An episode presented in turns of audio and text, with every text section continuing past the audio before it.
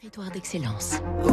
Donnons l'envie d'entreprendre au cœur des territoires avec la Société Marseillaise de Crédit, une banque du groupe Crédit du Nord.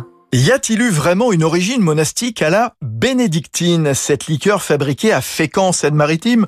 Sûrement. En tout cas, ce qu'on sait, c'est qu'Alexandre le Grand, alors pas le roi de Macédoine, mais un négociant en vin normand redécouvre en 1863 cette boisson alcoolisée censée être un élixir de santé.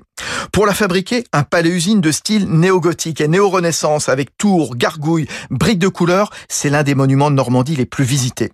La recette de cette liqueur ambrée qui titre à 40 degrés est toujours secrète. On sait que 27 herbes entrent dans sa composition, dont la myrrhe, le safran, l'arnica, la mélisse, la coriandre.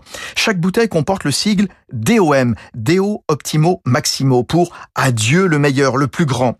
Cette liqueur du pays de Caux est vendue à 95% à l'étranger. En Asie et aux États-Unis principalement, la bénédictine contribue à l'élaboration de nombreux cocktails. Julie Le Sœur. En Asie, ça peut très bien être consommé en tant que digestif, mais également en cocktail. Singapore Sling va être un des cocktails les plus emblématiques et les plus bu en Asie.